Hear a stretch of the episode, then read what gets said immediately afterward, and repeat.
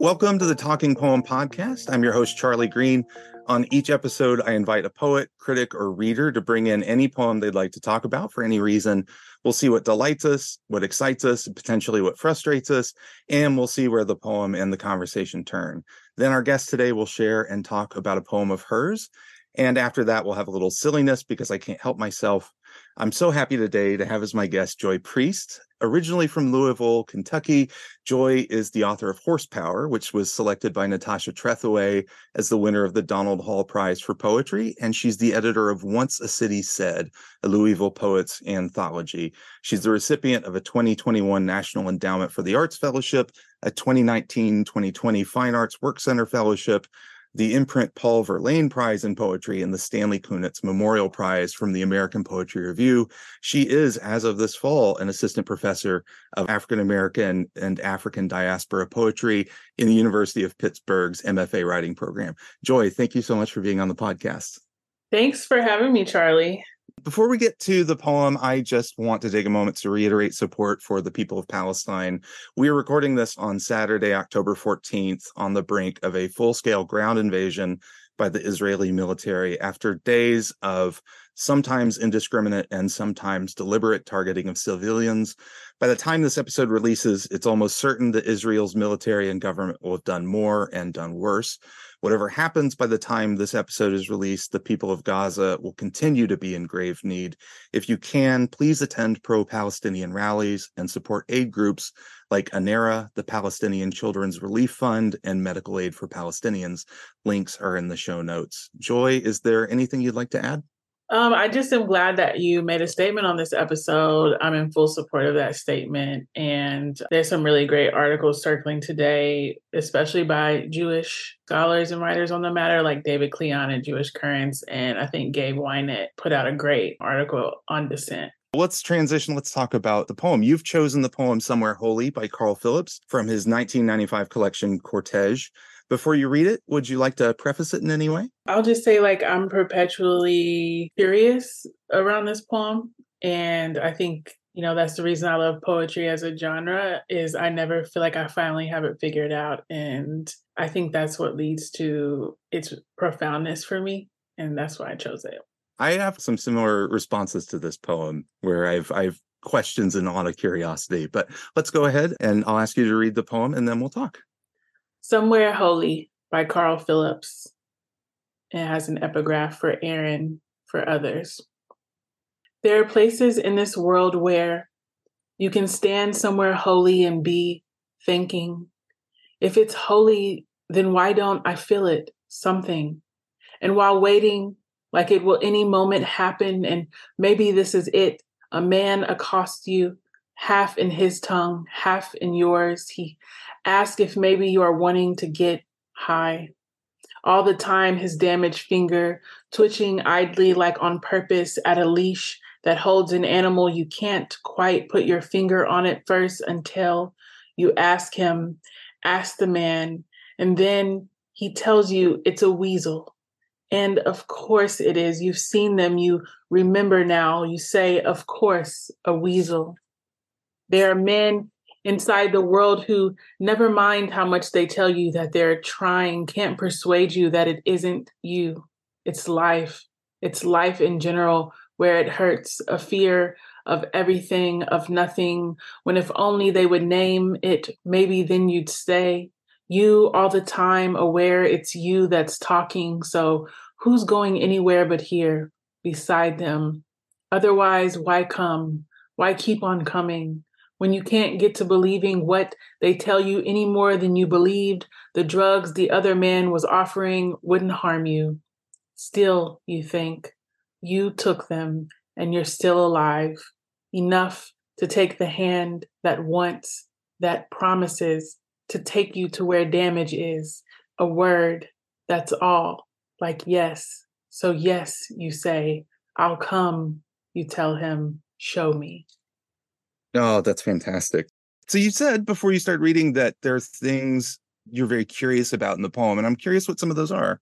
I think it's a it's a result of Carl's style in general. And because I recently did this lecture for this Sewanee review called The Aiken Taylors, I had read Garth Greenwell's essay on Carl Phillips.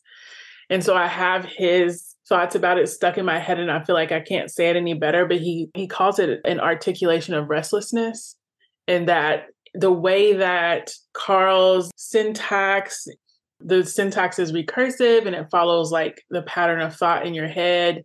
And it's not trying to finally know something. It's like it's trying to present an accurate transcript of feeling so that, that everything is there in front of you but there is no like resolve to it. You know i tried to read carl phillips a long time ago when i was like maybe an undergrad and i was like what the hell is happening i don't get it and then later you know i read him and i think this was the first poem i read where I was like, wait a second, you know, and I get this. And like I had an appreciation for the control he has with the line and this in the sentence and the syntax and and what he's doing with it and what he's doing with line breaks.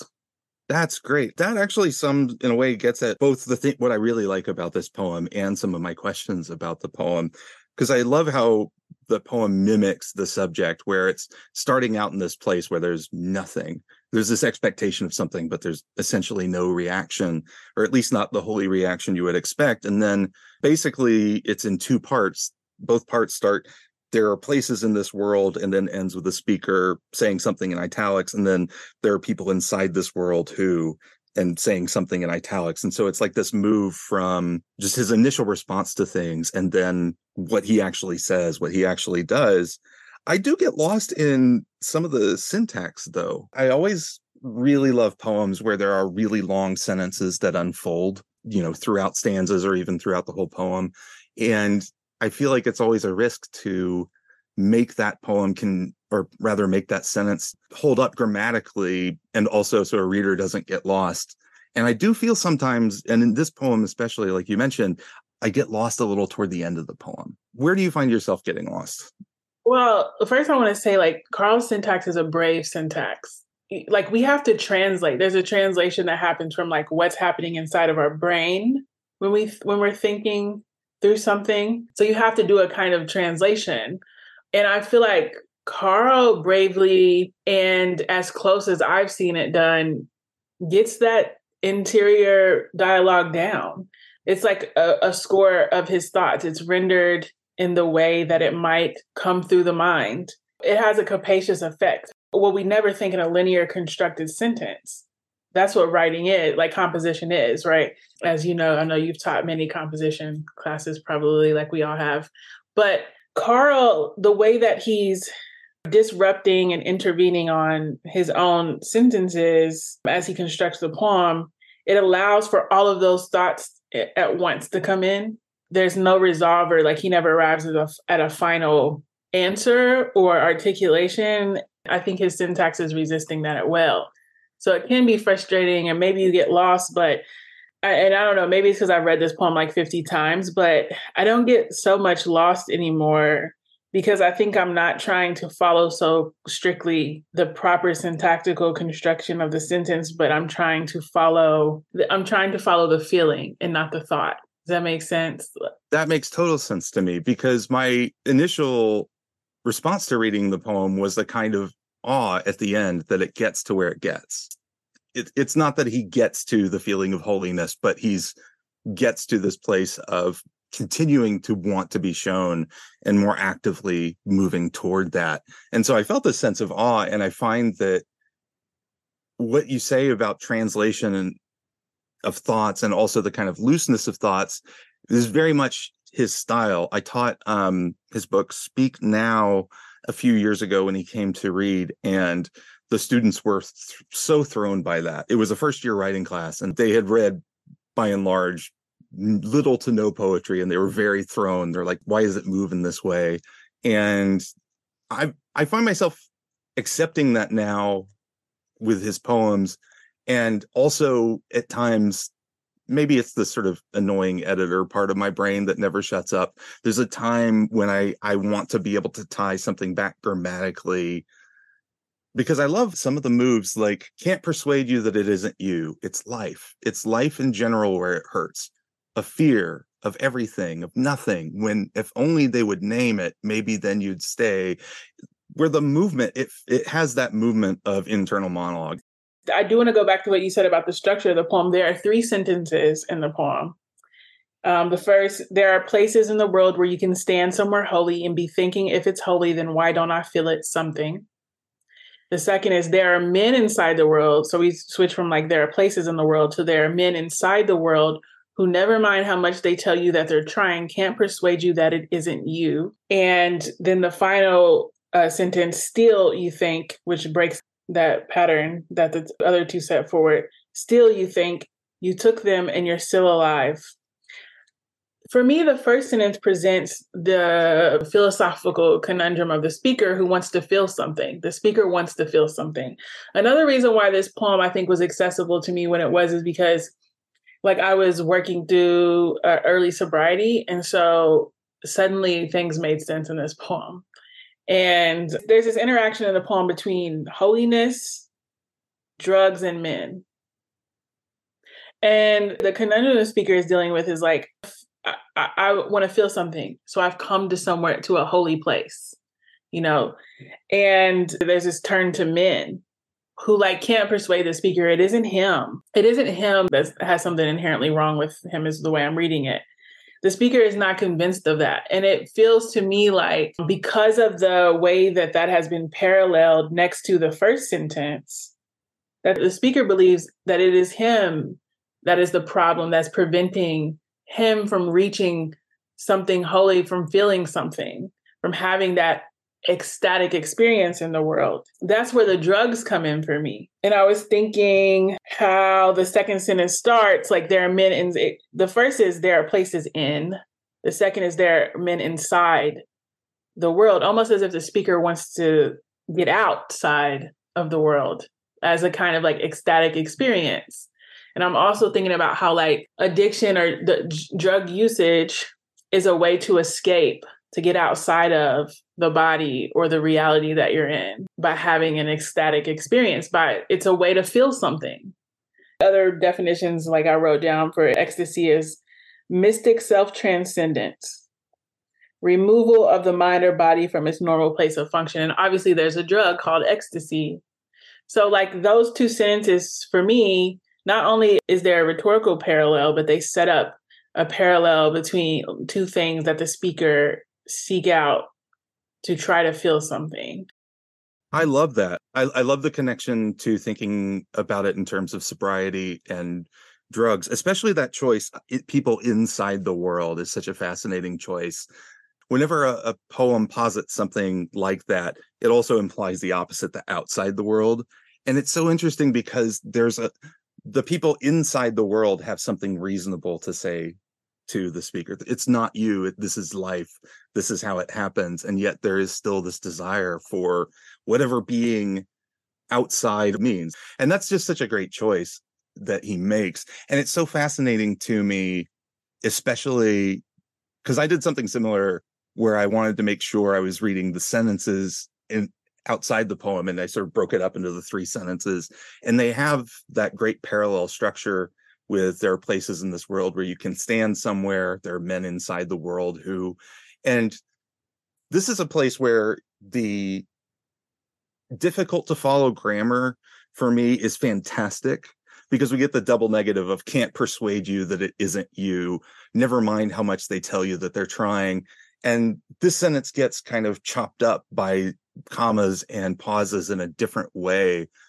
but it's one that really gets at the complexity of you know negation being outside being inside and it's just it's really really powerful and i appreciate you by the way mentioning your own sobriety in this public space that's you know can be difficult to talk about and i love it as a lens for thinking about the poem because i hadn't really thought about it in that way. I've only been kind of speaking about publicly in terms of writing because it's for me inseparable and I feel a same kind of kinship with this poem and maybe with this poet because in this pursuit to seek things out, and I do want to get back to the craft of the poem, but just a little sidebar in the pursuit to seek these things out, to feel something as a writer, you you have to be able to feel something, you think, to make your art. And there are certain ways that when people are using substances or men or whatever they go to to feel something, it's a way to like very quickly man- manufacture a feeling. you know, but it's kind of like the reason why I bring my sobriety into it is because as a writer, what I've learned in sobriety is this kind of maybe counterintuitive thing, but when you take away the substance or the uh, these other addictions, people, food, or whatever that very rapidly manufactures that feeling out of it, you're removing the thing that stands between you and yourself, like you and the work. The syntax may seem messy, but it's really highly crafted, which it makes sense to me because it's like an early Carl Phillips poem. In the second line in the first couplet, you can stand somewhere holy and be. Even something like that, where the line integrity makes its own suggestion. It to me, it's like speaking to the speaker's frustration of like, okay, I've come to this holy place and I still don't feel anything. Like it's supposed to work. Like you should be able to just go somewhere holy and then be holy rather than getting lost in the syntax there are moments where something surprises me as like i wouldn't have went there myself and i don't know why you're telling me that which then amplifies that thing for me this poem is very rhetorically strategic and i think those moments are like like in the second one of those moments in the second sentence I feel like it's sacrilegious to talk about sentences in poems, but the, the second sentence, I'll just start from the beginning of it. There are men inside the world who never mind how much they tell you that they're trying, can't persuade you that it isn't you. It's life, it's life in general where it hurts, a fear of everything.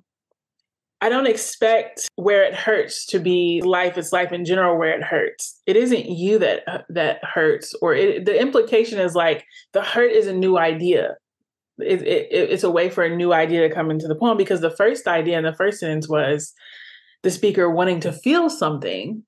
That's what the speaker was struggling with at first, and what we were trying to the, the sort of resolve we were waiting on. But then suddenly in this sentence, it's hurting is presented as a, as a problem, which is in opposition to the first problem, which is like needing to feel something. So it's like I don't expect that hurt because I didn't expect it, it's amplified to me and then it draws my attention to, you know, this tension happening between wanting to feel something and then wanting not to feel hurt, you know.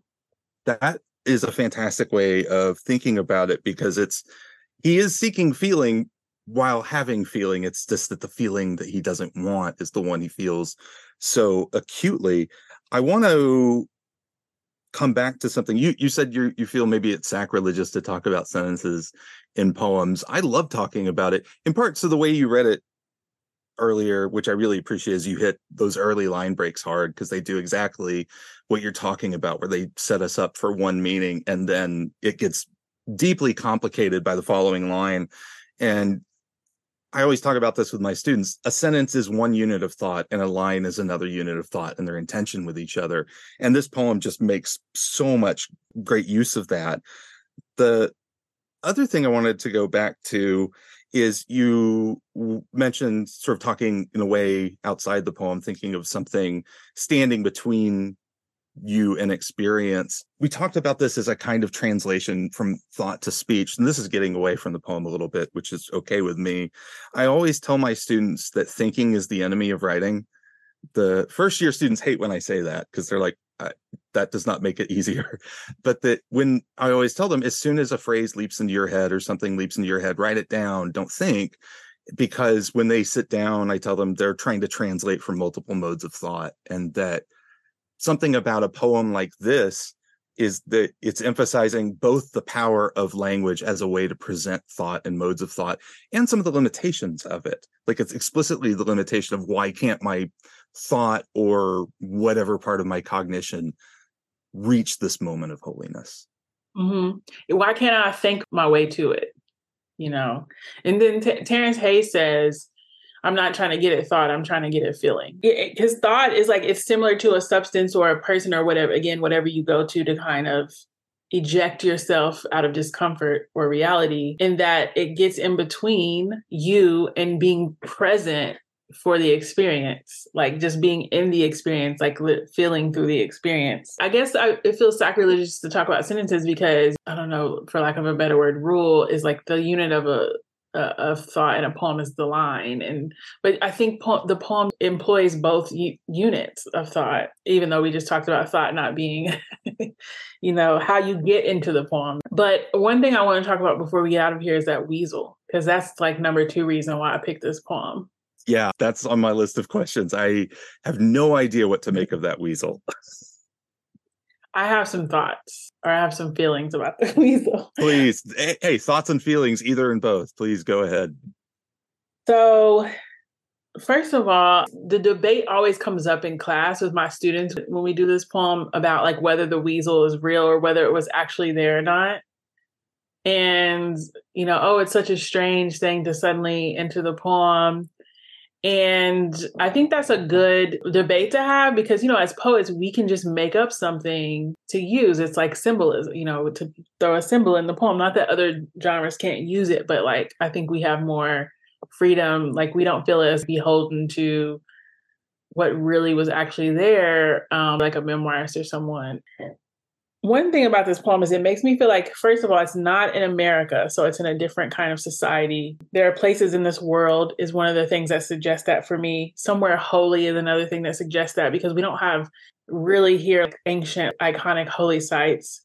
And then um, the other thing is the man accosts you half in his tongue, half in yours, which is a really peculiar description, but can only suggest to me that the languages tongue also being within the religious image system too. It strikes me as maybe like a heavily accented english. And so weasel in that context doesn't feel that out of the ordinary to me. Like in other societies like weasels might be a common pet but whether or not it was actually real is such a bold and peculiar symbol.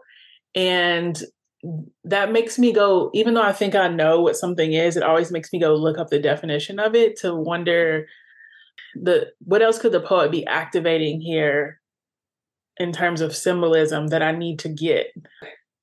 We know like the the weasel is kind of rodent, I guess, but uh, it could, is also, you know, colloquial for a deceitful or treacherous person, or the verb like to achieve something by use of cunning or deceit. And thinking about Carl Phillips and the, the major themes of his writing, which are queerness, queer sex, r- religious um themes. And garth greenwell also points out like bondage s&m or like sexual devi- deviancy. A lot is happening around this weasel. Okay there's so many things to talk about here. Let me just start with the delineation um the release of information. So we we see the man first a man accosts you, half in his tongue, half in yours. He asks if maybe you are wanting to get high. All the time, his damaged finger, twitching idly like on purpose, at a leash that holds an animal you can't quite put your finger on at first until you ask him, ask the man, and then he tells you it's a weasel. So we get the man first, then we get the suggestion of drugs, so the camera goes from the man in his mouth, like the you know the language he's speaking, what he's asking, to his damaged finger twitching idly, to a leash at a leash, to the animal on the leash. So it's almost like we get the speaker looking the person up and down, but like looking down the person's body. Um, so we see the man, we see his mouth, we see his finger, we see the leash that he's holding on to, and then we see the weasel. That's like a beautiful example of like how you control the line to release information. But also the suggestion of the animal on the leash is a suggestion of bondage. And when I think about the speaker not being able to quite put his finger on the animal, an animal, you can't quite put your finger on it first for some reason. And again, maybe uh, because I've dealt with the embodied experience of addiction, something strikes me as you know, an animal that you can't quite put your finger on at first yourself. You know, you ask him, ask him, and then he tells you it's a weasel. So you think, when, again, when you think about a weasel as like a deceitful or treacherous person, like who in the poem, you got the speaker, you have the man, who in the poem is like being deceitful?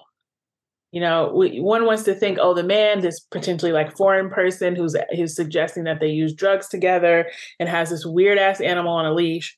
But what if it's actually the speaker being deceitful, deceiving himself, or trying to the second definition, trying to achieve something by use of cunning or deceit? Trying to what is the speaker trying to achieve in this sentence? He started out trying to achieve the like to feel something, you know um, so can, yeah, sorry. I pop in for No, I just love everything about the way you're reading it. And I wanted to say something before I forget it, especially the point about him being deceitful and who he's being deceitful to. I think a lot of times we just default into trusting a speaker that they're being honest with us. And at the end of the poem, he reveals that he has taken drugs, not when or with whom, but presumably with this man. But we don't see that and we read his thoughts as consecutive and clearly he's leaving some things out for mm-hmm. us and the way he leaves things out ends up helping us see his mindset because my favorite part about the weasel and everything you everything you said in the way you read it i love but i love that it just gives us his mindset. He tells you it's a weasel and of course it is. You've seen them. You remember now. You say of course a weasel and of course a weasel is so unexpected and it tells us exactly where his mindset is that eh, the weasel is a surprise to us as readers and for him no of course it's a weasel yeah. I, I know I know I'm familiar with weasels you know like and that's and you know it's right before he goes into there are men inside the world and I think of that period that first period there as like perhaps a place where time has lapsed, you know, and how we leap from the man and the weasel to now we're back inside the speaker's head. Because it goes from like, it starts in, the interior dialogue and then interior monologue. And then this external place that the speaker's in and his interaction with someone else, and then a period, and so, and then after the period, we're back inside his mind, and now he's musing on men and hurt. So that that sort of suggested lapse of time in between could be how we get from like wanting to feel something to then suddenly not wanting to feel hurt anymore. This cycle of seeking and settling for something less than what we actually want that we thought was going to get us there. That's fantastic. We haven't mentioned the form other than the line breaks yet. I, I mean, there's so much more we could say about this poem, but I do want to go ahead and transition to your own poem. The Phillips poem is in couplets, and I'd like to turn to your poem, which is also in couplets. All the men that summer who said "I love you," which for listeners appears in Horsepower, which find read you actually have a lot of poems in couplets or or quite a few poems in couplets in the book but why don't you go ahead and read the poem and then uh, I'll ask you some questions. We'll talk about it.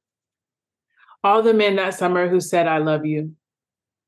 After I made it out to the country, the panic attacks came on like minutes, indiscernible, ceaseless. The fence leaned perpetually, and the AC unit droned on and on in the window of the double wide. The mail planes passed overhead like water from a hose, the most I counted while out for a smoke was 13, landing one behind the other. Out there, the world was steady, untroubled, but my body wouldn't let me believe. Brandy's mother let me sit alone in her jacuzzi for hours, comforted me with rolled cigarettes and coffee, a hymnal heavy hand on the back.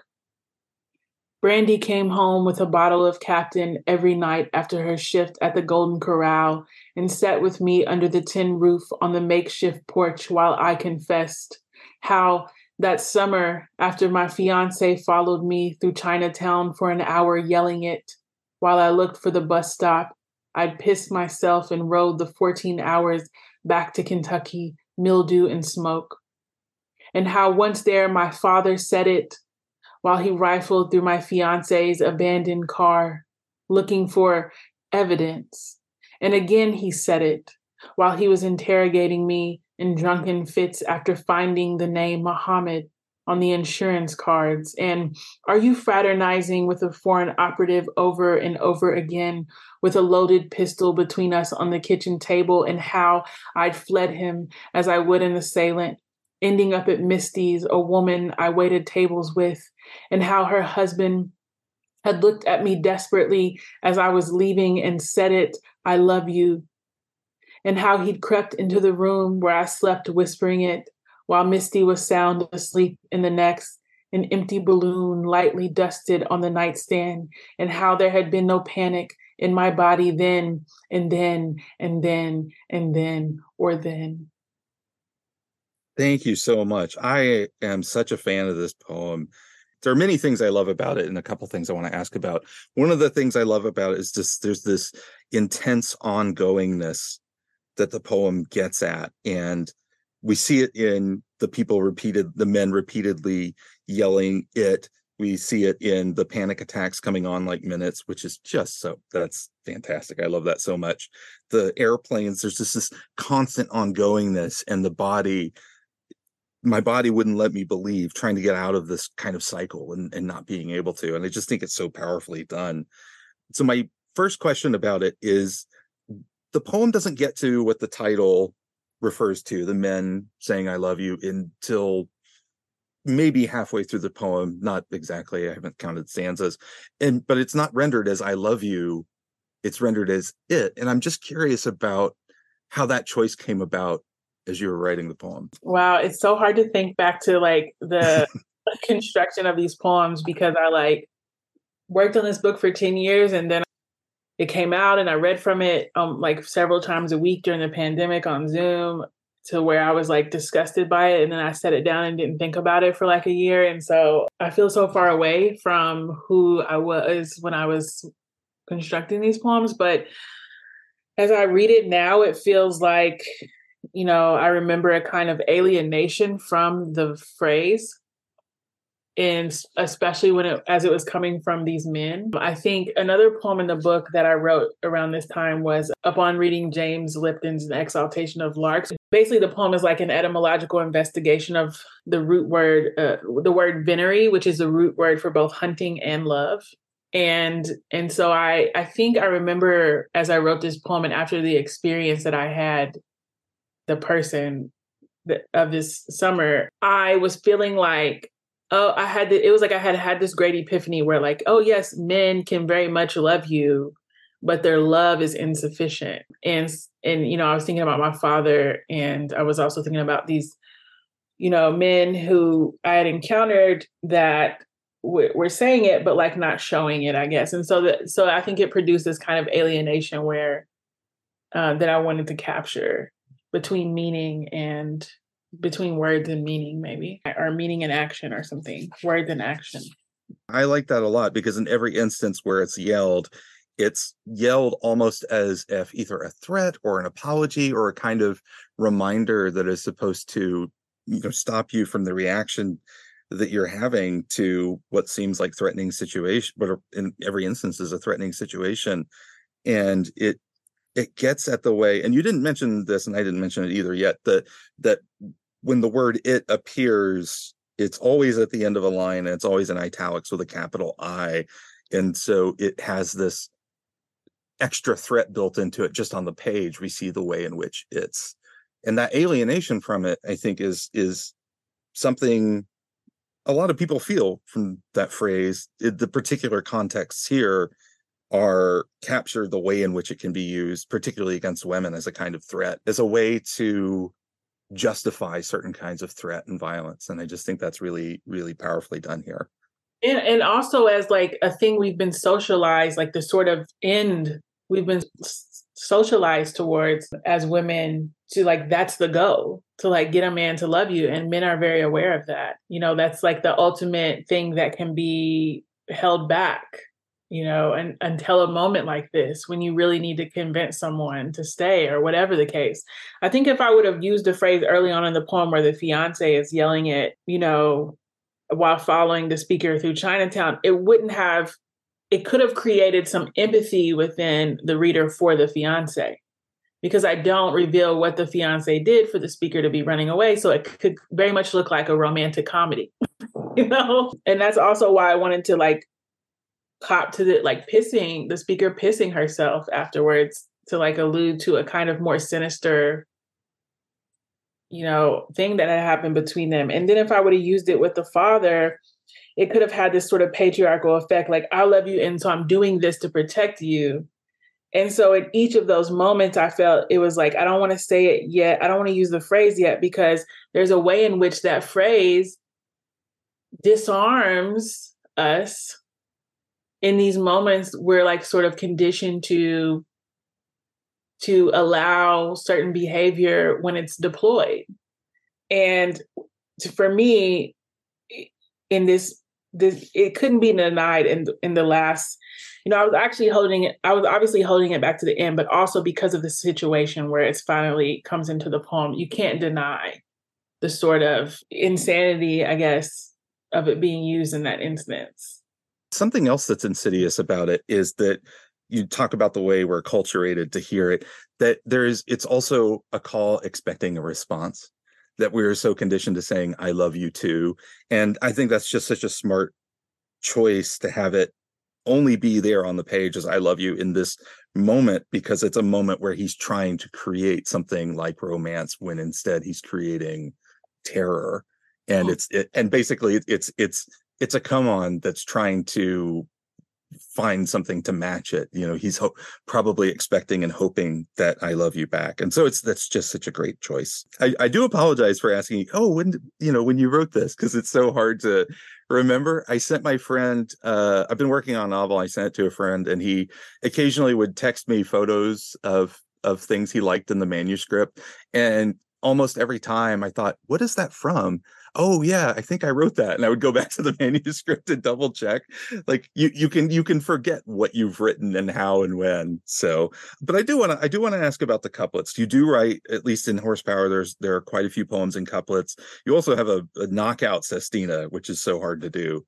I, I love that poem but you have a lot of poems in couplets and this one is in couplets and also there are these extra spaces between the stanzas. I'm curious i mean uh, unless the past suddenly reveals itself to you and you remember uh, how do you think about that now looking back at the poem about that choice? Yeah i think i thank you for the, re- articulation of that question. You know but with that being said someone recently just asked me the same question about this poem.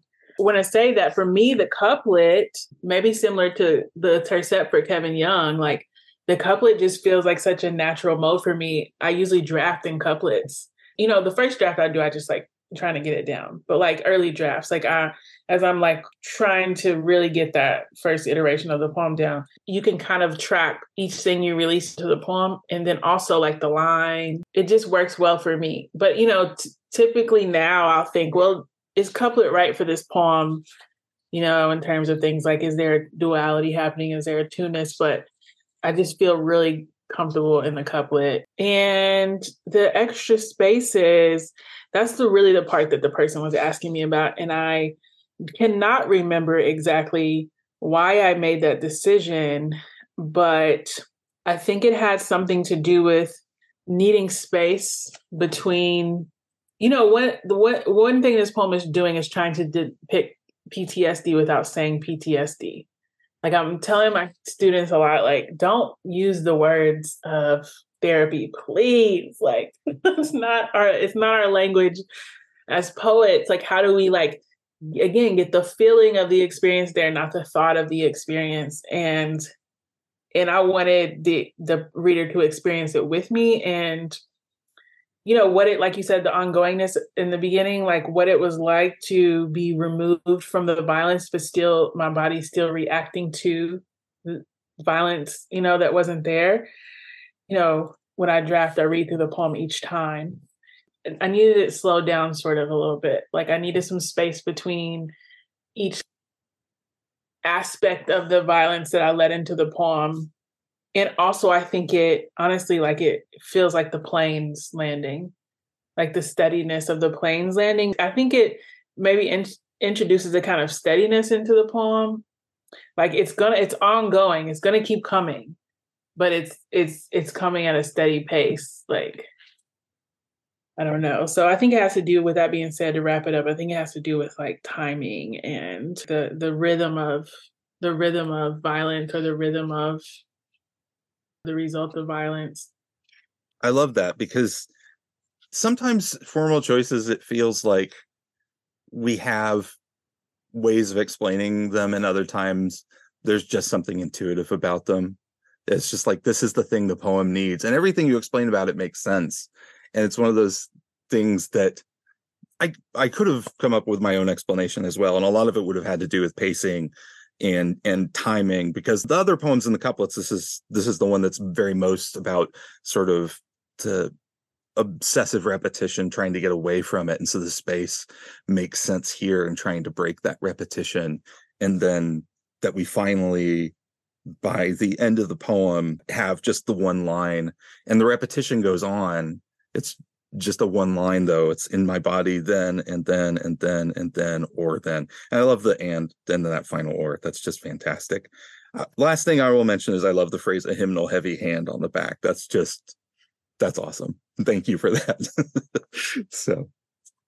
Kentucky for sure. Um, I just wanted to say I just remembered like having actually experienced the things in this poem in one compact range of time, like this summer. I remember what was going on inside my body, but then trying to externalize it was very difficult because one, it sounds fucking crazy if you try to tell how you doing? Like, how you doing? Oh, I just had this crazy summer. Let me tell you everything that happened this summer, you know? And there's, you know, all these things you face, like, oh, people are gonna think I'm crazy, or people gonna think I'm just like in a you know state of victimhood or blah blah blah blah blah. I don't know these things. I don't know why, but you know, those things that go through your mind. And it was like I really needed to slow myself down as I was trying to capture the experience. There was so much that had happened so it was also a needing to slow myself down to finally articulate what I had experienced. Um, also, this poem is after my teacher. I wrote this in a workshop with Samuel Amadon. And it was after his poem. I read his first book called The Hartford Book. He grew up in Hartford, Connecticut. And it was like, I don't know, that book reminds me of like the movie Eight Mile with Eminem. It's a very gritty book. Um, and he and it's narrative. He doesn't write that way at all now. He writes like he's a very avant-garde poet. But that one book, anyways, I found it, and the first poem in the book was the one person that winter who said I love you. So I think when I read that poem, because of it also sort of just goes through a series of violence that went in a win in a season. And I think that poem like allowed me it opened up the way for me to be able to finally articulate this summer. And it was like i want to say 3 years after that summer. Thank you so much for the opportunity to talk about this poem we've been talking about some pretty heavy things and now it's time to set heavy things aside the way we have set childish things aside and come back this transition makes no sense i'll cut this it's time for first an ad I'll go ahead and warn you that my sense of humor is not for everybody. We'll see if it's for you. We have as an ad this week the TMZ spinoff TMP. You want all the hot goss on your favorite poets and your least favorite? We've got it, and we're going to spill the tea. Who thinks his mistress' eyes are nothing like the sun? Whose daddy issues have her feeling like she's living in a brown shoe? To find out, watch TMP. Who had some horses? Who so lists to hunt? We know where is a hind. Watch TMP. Who tried to fill someone's compact and delicious body with chicken paprika? Who wasn't grateful to his father for warming the house on winter Sundays? What did he know? What did he know? Who watched the best minds of his generation destroyed by madness, starving, hysterical, naked, and did nothing about it? For all the answers and cattiness you can take, watch TMP, now on the E Network, appearing after E News and P News. yeah, the look on your face tells me. there, there's 45 seconds you'll never get back. Goodness, no, I love that you like just take the time out of your life to do this, you know. Well, you know, I've I finished working on a novel right before the semester started, and now pretty much all my creative work because I've got I've got nothing in me to write right now, so all my creative energy is going into those ads. Joy, are you ready to play a game? I don't know, but let's go. Let's do it. You're from Kentucky do you listen by choice to any country music? Um, yes, I have some in a couple mixes. Yeah, I love con- well, I don't like pop country. Be like, you know, artful like bluegrass or Americana. Yeah, you don't listen to the hottie in short shorts and jean shorts and here's a here's a beer in the truck. I did that summer though. Oh, okay. yeah. I, well, we don't need to talk about our past musical tastes. I've always had immaculate taste, so we won't go back there. Today, we are playing a game that I am calling Mamas Don't Let Your AI Grow Up to Be Poets. So, this is a game I've taken the title or the first line of a poem and I've put it into an AI generator for creating country song lyrics. I'm going to I'm going to read you either the title or the first verse or the chorus, and I want you to try to guess the poem. If you'd like a hint after the first clue, you can have one. Joy, are you ready? I think I understand the directions. Yes. Okay. Number one, I'm going to read you the first verse. Well, I was sitting in my old front porch swing, southern breeze gently kissing my face. Oh, what a thing. A rocking chair creaking with all the tales it could tell. When out of nowhere, I heard a dreaded buzzing and a yell. Do you have a guess? Is it um the Raven? It's not. Let me give you the title. This is the the hint. The title is The Buzzin' of Life's Goodbye. I'm not gonna be able to guess it. it's I heard a fly buzz when I died by Emily Dickinson. okay. Maybe okay now. I need I needed a primer to kind of understand the the broadness of the okay. Yeah, that makes sense. Now the rocking chair and all that. Okay. I'll go ahead and say that on every episode I've had to apologize because I cannot figure out the difficulty level of these games. In part because they're so stupid that the difficulty level almost doesn't matter. Number two, again, starting with the first verse. And I will go ahead and tell you that the clues to what the poem is tend not to be very obvious in the first stanza or, or in the first verse. They almost always come in the last line of the first verse. I'll say that. Deep in the heart of Dixie, where the magnolias sway, I've got a story to tell about a land so grand, they say. From the mighty Mississippi to the Georgia pines, this here song's about freedom that forever shines. So it's definitely going to be a Southern poet. Actually, let me go ahead and tell you that no matter what I put in, it would reference somewhere Dixie, Southern Breeze. Country. All right. Oh, what's the title? The title is Y'all, I Sing America. Oh, I too sing America. Walt Whitman? No, wait, Langston Hughes. Langston Hughes, you got it. All right, one for two. I I love y'all. I sing America. Oh my gosh. All right, number three. There are only five of these. Don't worry. Number three. The first verse is down. sorry, this is so stupid. Down in the Carolina hills, where the wild freedom roams, there's a place where my rights run deep, where my roots have found a home. From the cotton fields to the courthouse steps, where justice was let loose, I've got a poem in my heart filled with tales of rights pursued.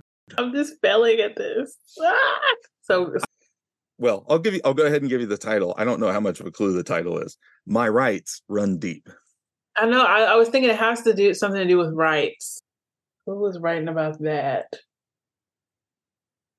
My rights. Poem for my rights. Poem for my rights by June Jordan. Yes, fantastic poem about my rights, but fantastic. That's that's great.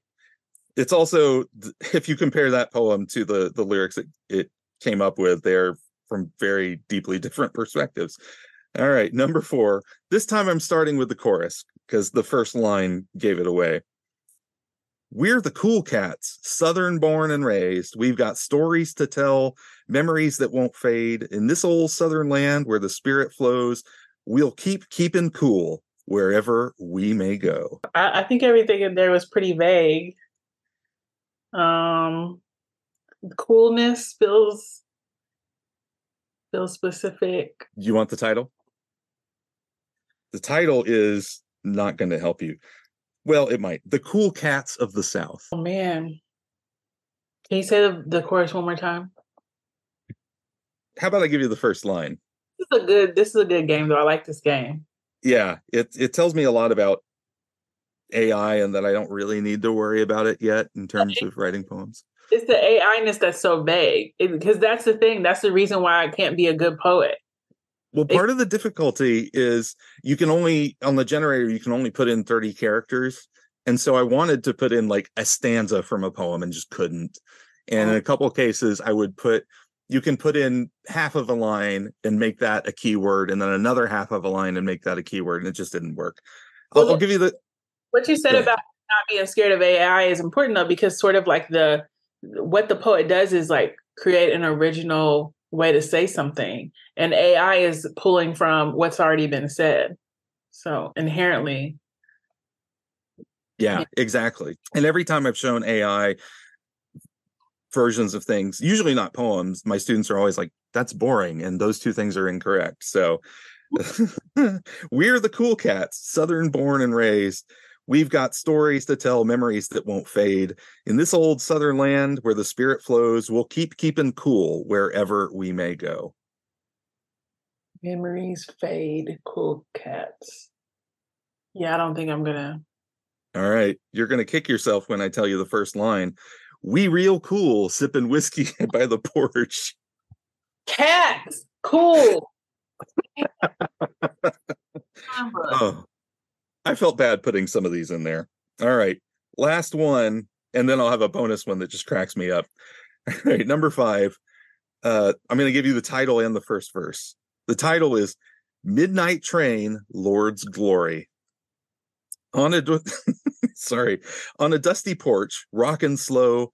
Mama told me about the day, don't you know? Said the good Lord'll come again someday, riding on a midnight train, so they say.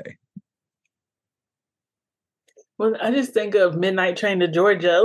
yeah, yeah. In my head, I'm going woo woo, and it's not in there at all. It's not. It's not Midnight Train to Georgia. That is very, very distracting. Uh, generation from AI here. You want the chorus? I will say I'm actually a little impressed by the way it interpreted the title I gave it. The chorus is, "Oh, here it comes, that second coming round." Oh, I'm sorry. No. Here it comes, that second coming sound. Southern souls, let your voice resound. Gather round, sing his story true on that midnight train, Lord's glory for me and you. Not another Emily Dickinson poem, is it? No, it's not. I'll give you a hint. It's an Irish poet. Don't don't go gently into that good night. No, it is W.B. Yeats, The Second Coming. Oh, see, it's, I I don't I don't know Yeats that well, so I just didn't know that one. Don't yeah, tell. that that makes sense. Well, you you got uh, two out of five correct, so you do win a. Oh no, no need to feel bad that this game is not designed for people to to get the the answers. I'm I'm a little sad about the cool cats of the South, but I won't I won't hold it over your head. The bonus I put in uh, Quinceañera by Judith Ortiz Cofer, and it gave me the title Sweet 16 in a cotton field, which is hilarious since the quinceanera is for someone's 15th birthday. so, anyway, Joy, thank you so much for being here. Before we sign off, just to give you the opportunity to plug something, can you talk a little about uh, Once a City Said, a Louisville Poets anthology? Oh, yes, I can. Well, you know, I'm really grateful for a review that was recently done in the poetry question about it by Ronnie Stevens. And I always say, like, you just, artists, we just make the thing and the critics talk about it. And, like, I think that's where you go for the best review of it. But, you know, I, I taught a workshop for Sarah Sarabande in 2020. And I'm from Louisville. The city was like, you know, out in the streets. And, uh, you know, on the news, no one was from there. They weren't interviewing anyone from there. So I said, let's go ahead and and put something together, writers on the ground. And so it was an anthology conceived in the aftermath of Breonna Taylor's murder. Um, 37 poets from Louisville um, writing poems about Louisville's history, icons, songs, protests, places, lore, anything like that. So it's been doing pretty well to be an anthology, and I'm grateful for all the support. That's fantastic. I love not only the anthology, I love the generation of it. Thank you so much for being here, Joy. Thanks for listening. Have a great day. Read some poems, pet some dogs, and support striking workers wherever you may find them. Bye.